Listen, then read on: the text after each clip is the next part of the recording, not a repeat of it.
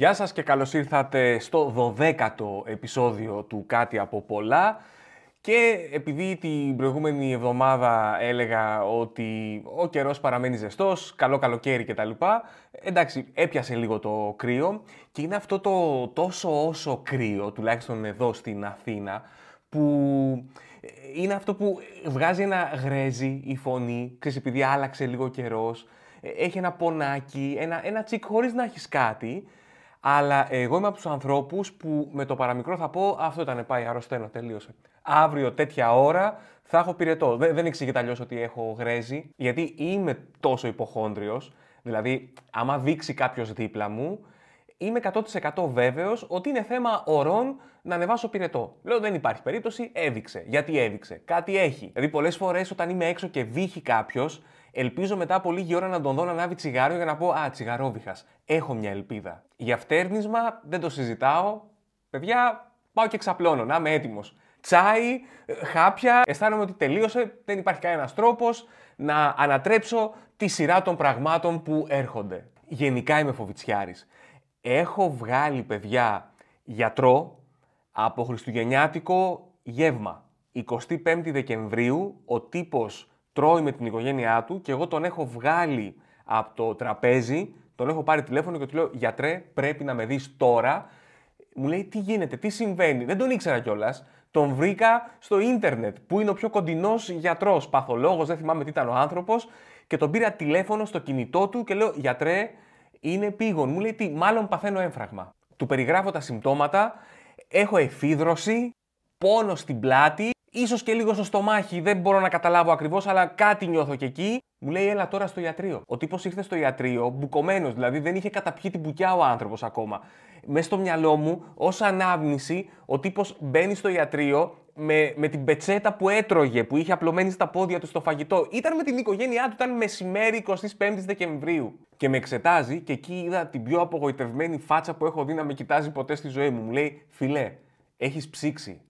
Και τώρα προφανώς εγώ με την ψήξη αισθάνθηκα ότι μάλλον είναι έμφραγμα Οπότε με έπιασε το στομάχι μου και ίδρωσα και από το φόβο μου. Αλλά η απογοήτευση δεν ήταν προφανώς επειδή είχε έναν γκάγκα τύπο που τον πήρε τηλέφωνο και του είπε 25 Δεκεμβρίου, ξέρεις κάτι, παθαίνω έμφραγμα, έλα κάνε κάτι. Όχι, είναι γιατί ο τύπος ως γιατρός έχει δώσει τον όργο του Ιπποκράτη και είναι με την οικογένειά του και τους λέει: Παιδιά, μόλις με πήραν τηλέφωνο για επίγον περιστατικό, θα φύγω από αυτό το τραπέζι, θα φύγω από το οικογενειακό μας τραπέζι γιατί πάω να σώσω μία ζωή. Χριστούγεννα μάλιστα. Αυτό είναι το θαύμα των Χριστουγέννων. Πάω να σώσω έναν άνθρωπο. Η οικογένειά του μπορεί να δάκρυσε, μπορεί να συγκινήθηκε. Τι ευσυνειδησία!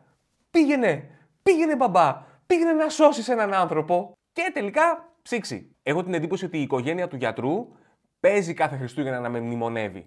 Αλλά είμαι υποχόνδριος, τι να κάνουμε. Ε, εντάξει, σε λογικά πλαίσια, αλλά ειδικά στο βήχα και το φτέρνισμα, παιδιά, αισθάνομαι ότι πέφτει η διάθεσή μου. Λέω τέλος, αυτό ήταν. Γιατί ανήκω στη γενιά που έχουμε δει πολύ CSI.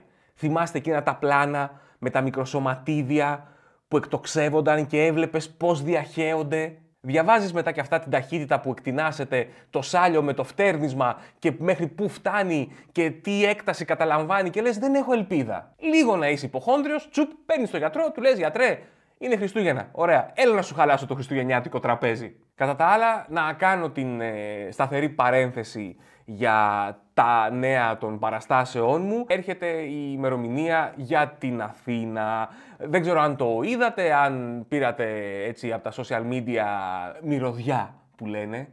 Πόσο μου αρέσει αυτή η έκφραση.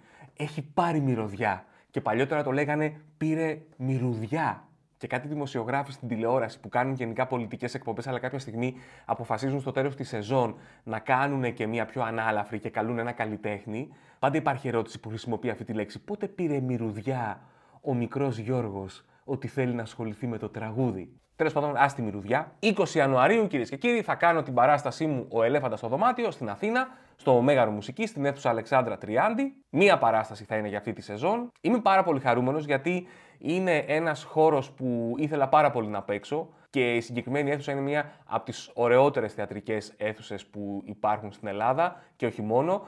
Και η προπόληση έχει ξεκινήσει. Στην περιγραφή μπορείτε να δείτε και το link. Είμαι πάρα πολύ χαρούμενος, το περιμένω πώς και πώς. Save the date.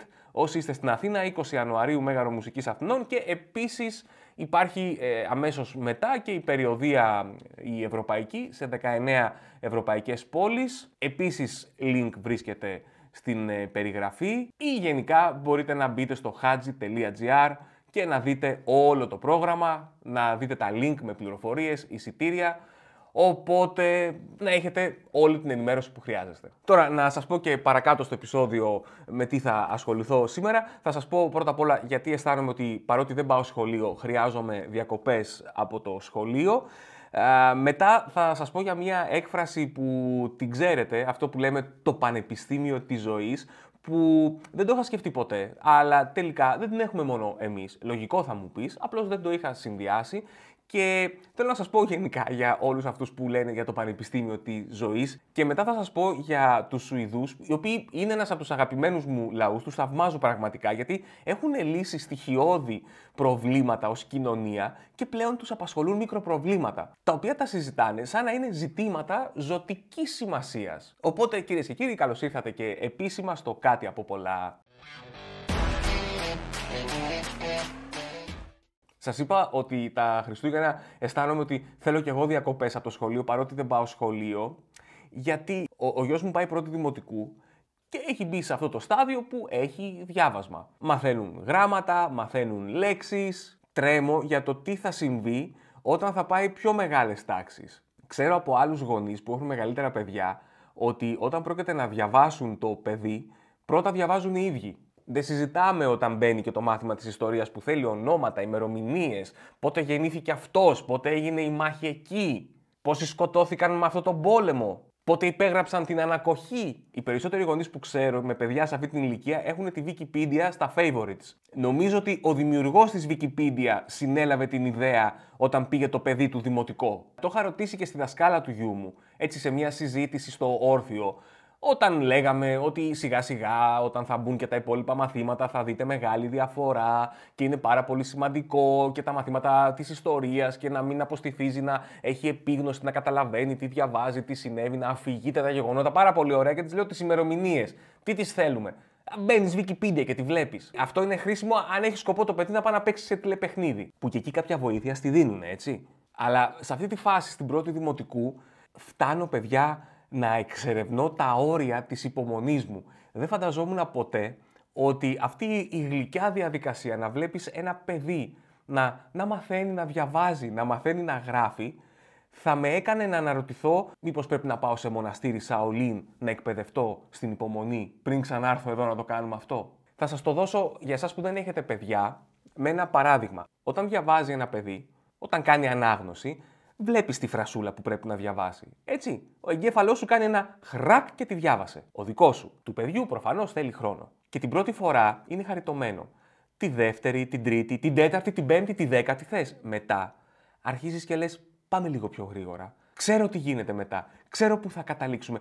Που ξέρεις ότι είναι παράλογο, αλλά η υπομονή είναι εγκατεστημένη με ένα όριο στο κεφάλι σου. Δεν μπορείς να πας παραπέρα. Είναι ακριβώς σαν τον τύπο που ξέρεις ο οποίος έρχεται πάντα και σου λέει όλα τα ανέκδοτα που εσύ τα ξέρεις ήδη. Την πρώτη φορά θα κάνεις ότι χαμογελάς από ευγένεια. Άντε να του πεις και στο τέλος, Α, το είχα ακούσει, αλλά το είχα ξεχάσει. Τη δεύτερη φορά θα κάνεις το ίδιο. Την τρίτη, την τέταρτη, πέμπτη φορά που θα ανοίξει το στόμα του να σου πει ανέκδοτο, θα πεις Το ξέρω. Δεν μπορώ άλλο, το ξέρω. Σταμάτα. Πήγαινε, μάθε καινούργια και ξανά έλα. Κάπως έτσι νιώθω. Βλέπω τη φράση και λέω, Ελά, πάμε λίγο. Πάμε, πάμε. Ο λόγος βέβαια δεν είναι ότι δεν αναγνωρίζω ότι το παιδί και τα παιδιά όλα θέλουν το χρόνο τους. Όχι είναι αυτό που διαβάζει. Γιατί οι φράσεις που μαθαίνουν τα παιδιά στην πρώτη δημοτικού δεν έχουν κανένα απολύτως νόημα. Λες, αυτός που τα έγραψε πρέπει να έχει hangover. Γιατί φτιάχνουν φράσεις με λέξεις οι οποίες ξεκινάνε από το ίδιο γράμμα. Δηλαδή όταν δουλεύουν το πι, όλες οι λέξεις στη φράση ξεκινάνε από πι. Ε ρε φίλε, δεν βγάζει νόημα. Εγώ υποφέρω που το ακούω. Πόπι, η πατάτα πήρε νερό. Και λες, αλήθεια τώρα, πες μου, τι, τι είναι αυτό; Πόπι, η πατάτα πήρε νερό. Βάλτε λίγο effort. Σκέψου ότι κάποιος γονιός είναι εκεί και καίγεται. Χάρη χάλασε το χαλάζι. Η βρύση βρήκε βρεγμένα βαμβάκια. Δεν μπορώ να συγκεντρωθώ να βοηθήσω το παιδί. Γιατί πραγματικά θεωρώ ότι αυτοί που τα γράφουν τα βιβλία αυτά έχουν ένα στόχο, αλλά δεν μπορεί να μην περνάς καλά όταν γράφεις τέτοια πράγματα για τα παιδάκια. Δεν μπορεί να, να το κάνεις και να μην σκάς τα γέλια και να λες: Έλα, έλα, παιδιά, θα δουλέψουμε το β σήμερα. Πω! Κοίτα τι θα τα βάλουμε να διαβάσουμε. Η βάρκα βρήκε βάτραχο. Μπράβο στη βάρκα. Κρίμα για το βάτραχο, αλλά όχι, μπράβο στη βάρκα. Ή όταν μαθαίνουν τους τόνους, πώς μπαίνει ο τόνος. Που έρχεται η γυναίκα μου και μου λέει: Δεν είναι πολύ γλυκό όταν το κάνει αυτό. Όταν θέλει να τονίσει που ανεβάζει τη φωνή λίγο για να καταλάβει πού θα μπει ο τόνος, που θέλει να πει καρέκλα και για να βρει που μπαίνει ο τόνος λέει καρέκλα. Και της λέω ναι, είναι πάρα πολύ γλυκό, πάρα πολύ γλυκό. Και εγώ σκεφτόμουν από μέσα μου ότι ε, εγώ μερικές φορές το κάνω ακόμα αυτό. Πάντως αν κρίνω από αυτά που κάνουν παιδιά φίλων μου που είναι σε μεγαλύτερες τάξεις, πραγματικά έχω αρχίσει και ξεσκονίζω λίγο τις γνώσεις μου για τα μαθήματα που κάνουν στο δημοτικό σχολείο και τα πράγματα είναι λίγο απογοητευτικά, παιδιά. Δηλαδή, έχω ήδη αρχίσει και ψάχνω κάποιον να, να κάνω φροντιστήριο, να προετοιμαστώ λιγάκι, τέλος πάντων να είμαι σχετικά σε καλύτερη κατάσταση όταν θα φτάσει η τρίτη, τετάρτη δημοτικού. Δεν θα το κρύψω από το παιδί ότι κάνω φροντιστήριο για να μάθω. Άμα κάνω κι εγώ μαθήματα για τα μαθήματα του δημοτικού για να βοηθάω το παιδί όταν με ρωτάει κάτι, εάν με ρωτήσει κάτι το οποίο δεν ξέρω, μπορώ να χρησιμοποιήσω την απόλυτη δικαιολογία που υπάρχει σε αυτή τη ζωή. Να του πω, δεν το ξέρω αυτό, δεν το έχουμε κάνει, Τώρα, σε αυτή την ενότητα θα σας πω για την φράση «το πανεπιστήμιο της ζωής», την οποία ε, την άκουσα σε μια σειρά του BBC που λέγεται Not Going Out με τον Lee Mack, ο οποίος είναι ένας ε, κομικός που μου αρέσει πάρα πολύ. Είναι και πολύ καλός ηθοποιός και πάρα πολύ καλός stand-up κομικός. Και είναι μια, μια, μια φάση που κάτι γίνεται τέλος πάντων, το αναφέρουν και εκεί συνειδητοποίησα, όχι ότι το είχα σκεφτεί και ποτέ ή είχα αναρωτηθεί, ότι ναι, δεν είναι μόνο δική μας φράση, τη χρησιμοποιούν και αλλού. Το Πανεπιστήμιο της Ζωής. Λέγοντας τώρα το Πανεπιστήμιο της Ζωής, ουσιαστικά έχουμε ονομάσει έτσι την εμπειρική γνώση. Δηλαδή είναι ένα αντικείμενο, δεν το έχω μελετήσει, δεν το έχω σπουδάσει, που το ξέρεις, το ξέρω εμπειρικά. Και το πήγαμε και ένα βήμα παραπάνω, έτσι. Δηλαδή δεν είναι ότι λέγαμε το ξέρω εμπειρικά και τέλειωσε. Όχι, είπαμε κάποια στιγμή, παιδιά, να βρούμε έναν όρο πανεπιστήμιο ζωής. Είναι μια γνώση εφαρμόσιμη σε πάρα πολλά πράγματα, όχι όμως σε όλα. Δηλαδή, δουλεύει σε θέματα όπως το πώς να φτιάξεις μια βρύση ή να δεις γιατί δεν παίρνει μπρος το αυτοκίνητο, αλλά όχι σε θέματα στατικότητας κτηρίων ή για να πετάξεις αεροπλάνο. Αλλά όμως μου κάνει εντύπωση ότι το τερματίσαμε, ρε παιδί μου, δώσαμε πόνο. Είπαμε πανεπιστήμιο ζωής. Δεν είναι ότι απλά έμαθα κάποια πράγματα στην πράξη. Όχι. Έχω βγάλει κι εγώ πανεπιστήμιο. Τη ζωής. Το πιο δύσκολο. Το πιο απαιτητικό. Το οποίο στην πράξη δεν ακούγεται και τόσο ακαδημαϊκό. Δηλαδή να σπάσεις το πόδι σου, ας πούμε, και να φωνάξεις Βοήθεια, έχω σπάσει το πόδι μου. Υπάρχει κάποιος που να μπορεί να βοηθήσει και να εμφανιστεί ο τύπος Ναι, εγώ έχω βγάλει το πανεπιστήμιο της ζωής. Εγώ θα σε βοηθήσω. Και σύμφωνα με όσα έμαθα, έχω να σου πω ότι τώρα που έσπασες το πόδι σου, ξέρεις τι πρόκειται να συμβεί. Θα πονάς. Το έμαθα στο πανεπιστήμιο της ζωής. Ωραία, φίλε, κάτι πιο ουσιαστικό έχεις να μας πεις; Ναι, και θα δυσκολεύεσαι στο περπάτημα για κάμποσο καιρό. Όχι εννοώ αν ξέρετε να μου πείτε κάτι για να μην πονάω τώρα. Α, φίλε, εγώ δεν έχω βγάλει ιατρική, έχω βγάλει πανεπιστήμιο ζωής. Άμα θες, μπορώ να σου πω για φίλους που θα στη φέρουν πισόπλατα. Για γυναίκες που θα σε πληγώσουν. Για τη ζωή που θα σε αδειάσει κάποια στιγμή σίγουρα. Όχι, εννοώ κάτι να με βοηθήσει πρακτικά. Πρακτικά, ε, ωραία. Λοιπόν, άκου. Μη φοβηθείς ποτέ τη δουλειά. Εμένα που με βλέπεις, δεν έκανα ποτέ πίσω και δεν βγήκα χαμένος. Ευχαριστώ, με υποχρεώσατε. Ευχαριστώ. Και εντωμεταξύ, οποιοδήποτε μπορεί να ισχυριστεί ότι έχει βγάλει το πανεπιστήμιο της ζωής. Γιατί πρώτον, τα μαθήματα είναι ελεύθερα. Καθηγητής σου μπορεί να είναι οποιοδήποτε, ο οποίος και αυτός μπορεί να έχει βγάλει το πανεπιστήμιο της ζωής πριν από σένα. Και επίσης δεν υπάρχουν λάθη όταν σπουδάζεις το πανεπιστήμιο της ζωής. Γιατί όλα είναι μαθήματα. Έκανες λάθος, δεν ξαναδίνεις το μάθημα, γιατί έχεις μάθει τώρα από αυτό το λάθος. Δηλαδή, τα έκανες χάλια με τα λογιστικά και την εφορία και πήγες φυλακή για χρέη; Εράσμους. Δεν αγχώνεσαι για να πάρεις πτυχίο. Γιατί πτυχίο παίρνεις μια και καλή, στο τέλος. Δηλαδή το πάρτι αποφύτησης είναι λίγο θλιβερό, η αλήθεια είναι. Αλλά αν με ρωτήσετε, κατά τη γνώμη μου, ποια είναι η τόπη ειδικότητα που παράγει το Πανεπιστήμιο της Ζωής, είναι φιλόσοφος. Είναι όλοι αυτοί οι τύποι, ρε παιδί μου, που σου πετάνε κάτι γενικολογίες όταν μια συζήτηση η οποία κρατάει, κρατάει, κρατάει και είναι δύσκολο να καταλήξεις σε ένα συγκεκριμένο συμπέρασμα, λένε μια γενικολογία και κλείνουν τη συζήτηση και φαίνονται και πάνσοφοι. Είναι ρε παιδί μου ο τύπος που πάνω σε μια κουβέντα θα σου πει ο χαμένος στη ζωή δεν είναι αυτός που χάνει, αλλά αυτός που δεν ξέρει να χάνει. Αυτός έχει βγάλει πανεπιστήμιο ζωής. Στη Βουλή είναι όλοι οι ίδιοι, 300 αλήτες. Αυτός έχει βγάλει πανεπιστήμιο ζωής με άριστα. Κάνε με μένα πρωθυπουργό και θα σου δείξω πώς γίνεται η δουλίτσα. Μεταπτυχιακό στο Πανεπιστήμιο της Ζωής. Και όταν ακούς δε πράγματα τα οποία ξεκινάνε με τη φράση Εμένα ο παππούς μου μου είπε μια κουβέντα που την εκράτησα πρίτανη στο Πανεπιστήμιο της Ζωής. Τη σειρά αυτή, το Not Going Out που σας είπα στην αρχή, που άκουσα τη φράση Πανεπιστήμιο της Ζωής και είπα Α, το έχουν και οι ξένοι, την είδα στην σελίδα του BBC. Για πολλά χρόνια έβλεπα επεισόδια δεξιά και αριστερά, ό,τι μπορούσα να βρω, γιατί το ξέρετε, δεν μπορείς να δεις εκτός περιοχής προγράμματα που είναι σε μια άλλη χώρα. Και τα είδα παιδιά γιατί μπήκα στον κόσμο του NordVPN. Και έχω και κάτι για σας μετά, σε σχέση με το NordVPN. Αλλά μπαίνοντας λοιπόν σε αυτόν τον κόσμο, άρχισα να βλέπω πράγματα που προσπαθούσα διακαώς να δω στο παρελθόν και δεν τα κατάφερνα και λέω γιατί τόσο καιρό δεν το είχα κάνει. Λες, αγαπητό BBC, δεν μου επιτρέπει εμένα που μένω στην Ελλάδα να δω βρετανικά προγράμματα γιατί δεν είμαι εκεί. Ωραία. NordVPN. Είμαι εκεί τώρα. Και δεν είναι μόνο αυτό. Μπορείς να δεις πράγματα, ας πούμε, βλέπω, θα το πω, ε, αγώνες MLS. Όταν παίζει Inter Miami για τον Μέση. Σας έχω πει ότι είμαι άμπαλος, αλλά ο Μέση είναι κάτι άλλο. Και καπάκι βλέπω live αναμετάδοση stand-up παράστασης από το Λονδίνο. Δηλαδή πας Αμερική, Λονδίνο έτσι. Και επίσης το NordVPN έχει δύο χαρακτηριστικά που για ανθρώπους σαν εμένα, που η σχέση μου με την ασφάλεια στο ίντερνετ είναι καθαρά τυπική, είναι super χρήσιμα. Έχει threat protection για ασφαλή περιήγηση στο ίντερνετ και προστασία από hackers το οποίο μπλοκάρει κάθε κακόβουλο λογισμικό και επίθεση στον υπολογιστή σου και εννοείται ότι σκανάρει ό,τι μα ό,τι κατεβάζεις. Και φυσικά μπλοκάρει ότι δεν είναι ασφαλές. Και τέλος σε ενημερώνει όταν πρόκειται να μπει σε έναν ιστότοπο που είναι ύποπτος είτε κακόβουλος. Επίσης διαθέτει πλέον το Messnet, που είναι ένας τρόπος για ασφαλή πρόσβαση σε άλλες συσκευές όπου και αν βρίσκονται και λειτουργεί ακριβώς όπως ένα ασφαλές τοπικό δίκτυο. Άρα είναι ιδανικό για δραστηριότητες που απαιτούν υψηλή ταχύτητα και προηγμένη ασφάλεια. Δηλαδή κοινή χρήση αρχείων, η εργασία με άλλους, αλλά και παιχνίδι με πολλούς παίκτες. Αλλά κυρίως μπορείς να βλέπεις ό,τι μα ό,τι γουστάρεις σε περιοχές που δεν σου επιτρέπουν να δεις το περιεχόμενο που προσφέρουν τα κανάλια τους, τα site τους. Και έχω σημειώσει μια τεράστια λίστα με πράγματα που θέλω να δω, θέλω να κερδίσω το χαμένο χρόνο. Και το NordVPN έχει μέσα από αυτή την εκπομπή μία προσφορά για όλους εσάς. Μπορείτε να αποκτήσετε το πρόγραμμα για δύο έτη με τέσσερις μήνες δώρο Risk free εννοείται, διότι έχετε δικαίωμα επιστροφής χρημάτων εντός 30 ημερών. Για να πάρετε την προσφορά, μπαίνετε στο nordvpn.com slash Το βρίσκετε το link στην περιγραφή, το βλέπετε και στην οθόνη σας τώρα. Και επίσης, αποκτώντας το, μπορείτε να μου στείλετε και πράγματα τα οποία είδατε που δεν μπορούσατε να δείτε και να μου προτείνετε, παιδιά, έτσι. Δέχομαι προτάσεις. Λοιπόν, Κάντε κλικ στο σύνδεσμο που θα βρείτε στην περιγραφή ή πληκτρολογήστε το σύνδεσμο όπως τον βλέπετε στην οθόνη σας και πάρτε το NordVPN για δύο χρόνια και τέσσερις μήνες δώρο με δικαίωμα επιστροφής χρημάτων εντός 30 ημερών. Η Σουηδία είναι μια καταπληκτική χώρα.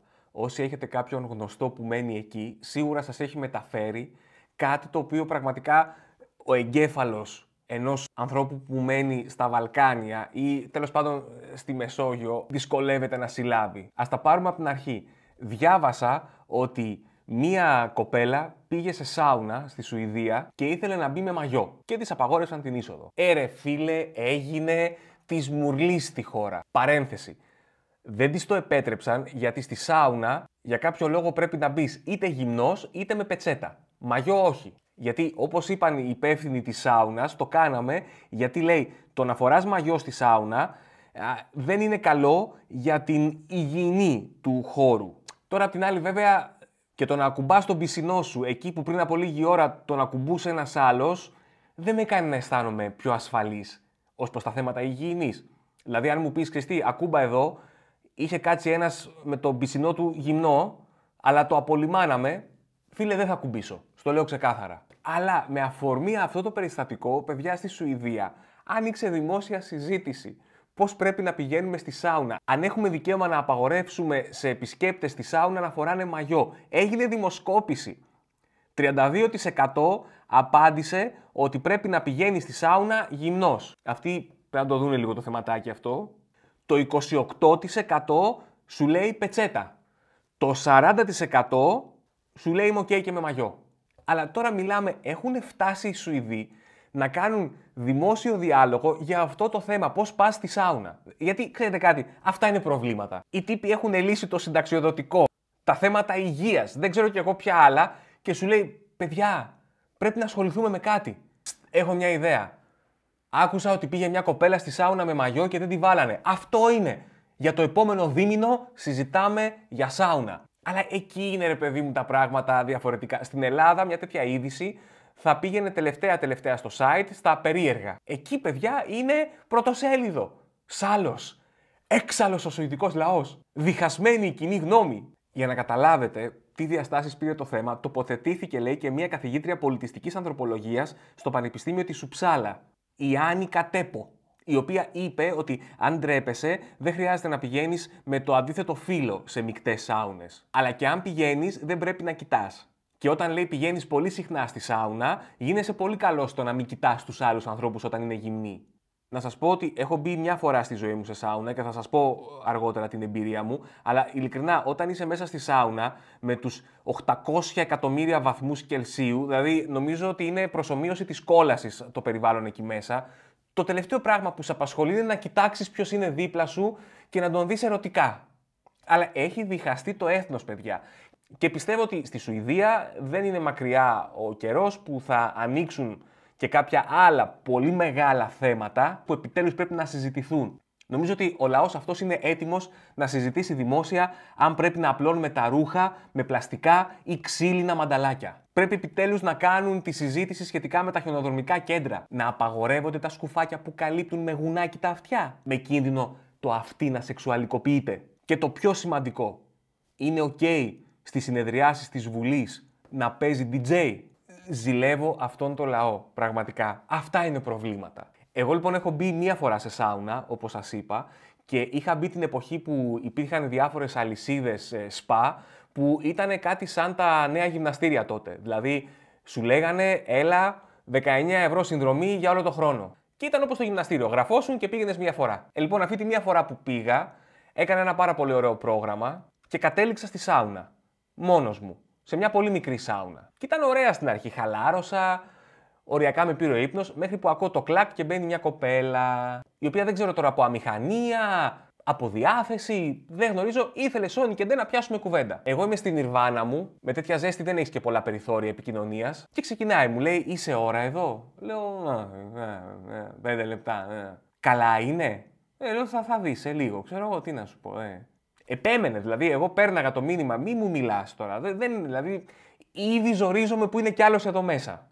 Με ρώτησε πώς με λένε, αν έρχομαι συχνά σε αυτό το σπα. Και τέλος πάντων, μετά από δύο-τρεις ερωτήσεις, νομίζω πήρε το μήνυμα ότι δεν είμαι για πολύ κουβέντα τώρα σε αυτή τη φάση εκεί μέσα και σταμάτησε να μου μιλάει. Και εγώ άρχισα να χαλαρώνω, να χαλαρώνω, οριακά ήμουνα έτοιμος να με πάρει ο ύπνος. Κάπου στο βάθος την άκουγα που, που ρουφούσε λίγο τη μύτη της, λέω εντάξει. Απ' τις αναθυμιάσεις ανοίξαν οι πόροι. Μέχρι που ακούω να λέει τη φράση Συγγνώμη που ρουφάω τη μύτη μου, απλώς είμαι λίγο κρυωμένη, είχα και λίγο πυρετό. Δεν έχω ξαναφύγει από κάπου πιο γρήγορα και λιγότερο άκομψα. Στο άκουσμα της φράσης «Είμαι λίγο κρυωμένη, είχα και λίγο πυρετό», απλά σηκώθηκα και έφυγα. Νομίζω δεν έκλεισα καν την πόρτα της σάουνας. Και βγήκα έξω και όπως σας είπα στην αρχή, άρχισα να μετρώ αντίστροφα. Λέω, είναι θέμα χρόνου. Εκεί ήταν όλα ανοιχτά. Δεν το πήρα το μικρόβιο από τη μύτη από το στόμα, από οποιονδήποτε πόρο του σώματός μου. Δεν ξέρω αν γίνεται, πάντως τόση ώρα εκεί μέσα. Με την κοπέλα αυτή δεν τη γλιτώνω. Και αυτό ήταν το τέλος της όποιας σχέσης θα μπορούσα να είχα χτίσει με τη σάουνα. Και μου φαίνεται αδιανόητο ότι πας κάπου που έχει 80 βαθμούς Κελσίου και λες: Α, ωραία ήτανε. Δεν έχω δει κανέναν στον καύσωνα, ας πούμε, να το κάνει. Να κάθεται να λιώνει στους 40 βαθμούς και να λέει: Είναι απόλαυση όμως. Ανοίγουν οι πόροι, φεύγουν οι τοξίνες. Ο καύσωνας είναι η σάουνα της φύσης το έμαθα στο Πανεπιστήμιο της Ζωής. Λοιπόν, αυτό ήταν το επεισόδιο. Ελπίζω να σας άρεσε. Αν σας άρεσε, ξέρετε τι πρέπει να κάνετε. Αν βλέπετε το επεισόδιο στο YouTube, κάνετε like, κάνετε subscribe, κάνετε share, γιατί όχι, να διαδώσετε το κάτι από πολλά. Αν το ακούτε στο Spotify, στα Apple Podcasts ή στα Google Podcasts, κάντε like ή και share. Θυμηθείτε, NordVPN υπάρχει προσφορά μέσα από το κάτι από πολλά για εσάς πηγαίνετε στην περιγραφή, κάντε κλικ στο link και πάρτε το NordVPN για δύο χρόνια με τέσσερις μήνες δωρεάν και risk free, διότι υπάρχει δυνατότητα επιστροφής χρημάτων εντός 30 ημερών. Να είστε καλά, σας ευχαριστώ που είδατε το επεισόδιο. Θα τα πούμε στο επόμενο. Γεια χαρά.